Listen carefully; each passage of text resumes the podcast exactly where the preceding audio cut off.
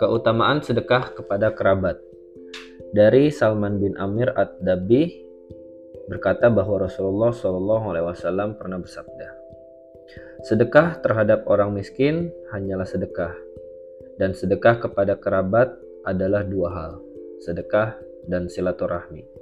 Sahih Ibnu Majah hadis nomor 1844. Beberapa faedah dalam hadis ini adalah hadis ini menganjurkan kita untuk bersedekah kepada orang terdekat, yakni kerabat kita. Yang kedua adalah memberi sedekah kepada kerabat termasuk dalam sarana silaturahmi dan memperkuat rasa cinta antara anggota keluarga. Tak lupa, hadis ini mengajarkan untuk memberikan kita ilmu bahwa kewajiban untuk menjauhi sikap mengungkit-ungkit sedekah terlebih kepada kerabat dan juga orang lain. Semoga kita bisa mengambil pelajaran di dalamnya.